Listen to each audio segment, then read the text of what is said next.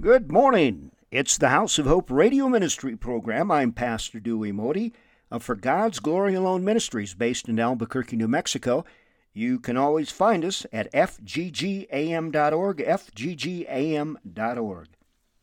Memorial Day. We remember men and women of sacrifice.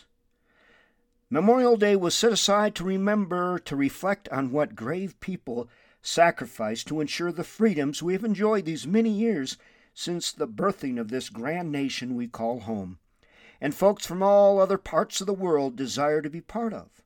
Many of our older citizenship still remember and appreciate all the final sacrifices made on behalf, on our behalf, and our future security. However, as many of you know, there's a movement to erase or at least lessen the importance of the American spirit and the American dream as it once was. Soon, future generations may simply not remember or being taught the original American dream was birthed through the fighting, sacrificing, even through death, all fueled by the American spirit on the American men and women who believed in a land under God. Under God.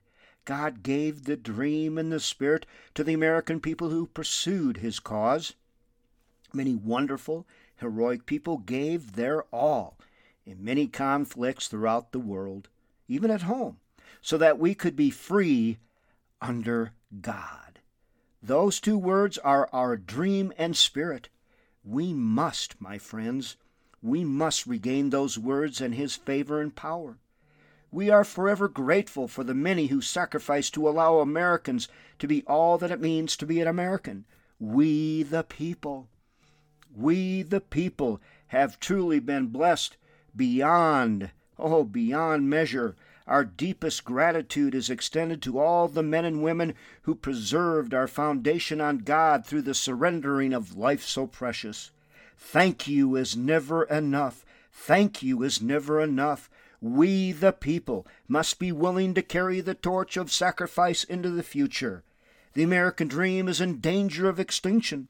Some want to change all that has held us together our Constitution, yes, but more importantly, the morals and standards of God's holy word, the Bible.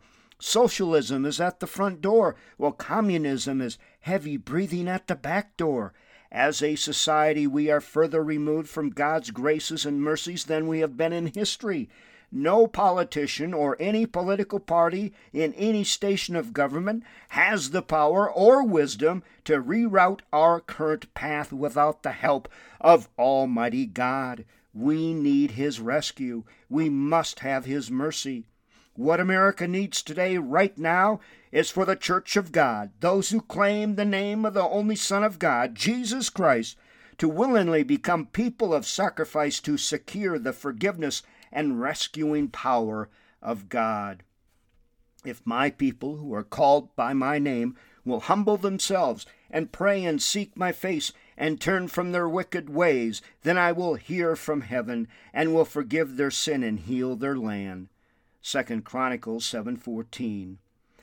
This verse does not say if all of America's citizens. It clearly says that the responsibility falls squarely of God's people who claim, call on, and respond to His holy name will humble themselves and pray, seeking His face for the forgiveness of sin while repenting of the same. Then He will hear our pleas and forgive sins while healing the land.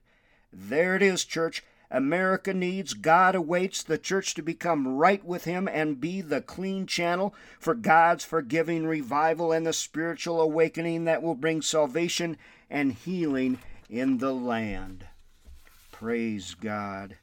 Remember all those who have served and who've given the ultimate, ultimate sacrifice their lives. I remember my daddy back in the 60s putting flowers on the graves of the firemen that had passed away that served on the Windom, Minnesota Fire Department, and the Memorial Day parades. I, I pray for those days to come back where it seemed that people treasured their relationship with God even more and treasured the United States of America in such a beautiful place to live, the land of the free and brave. America, America, America. People of God, pray for America, the soul of America. I'm Pastor Dewey Modi. God bless you all. Sharon and I love you so much.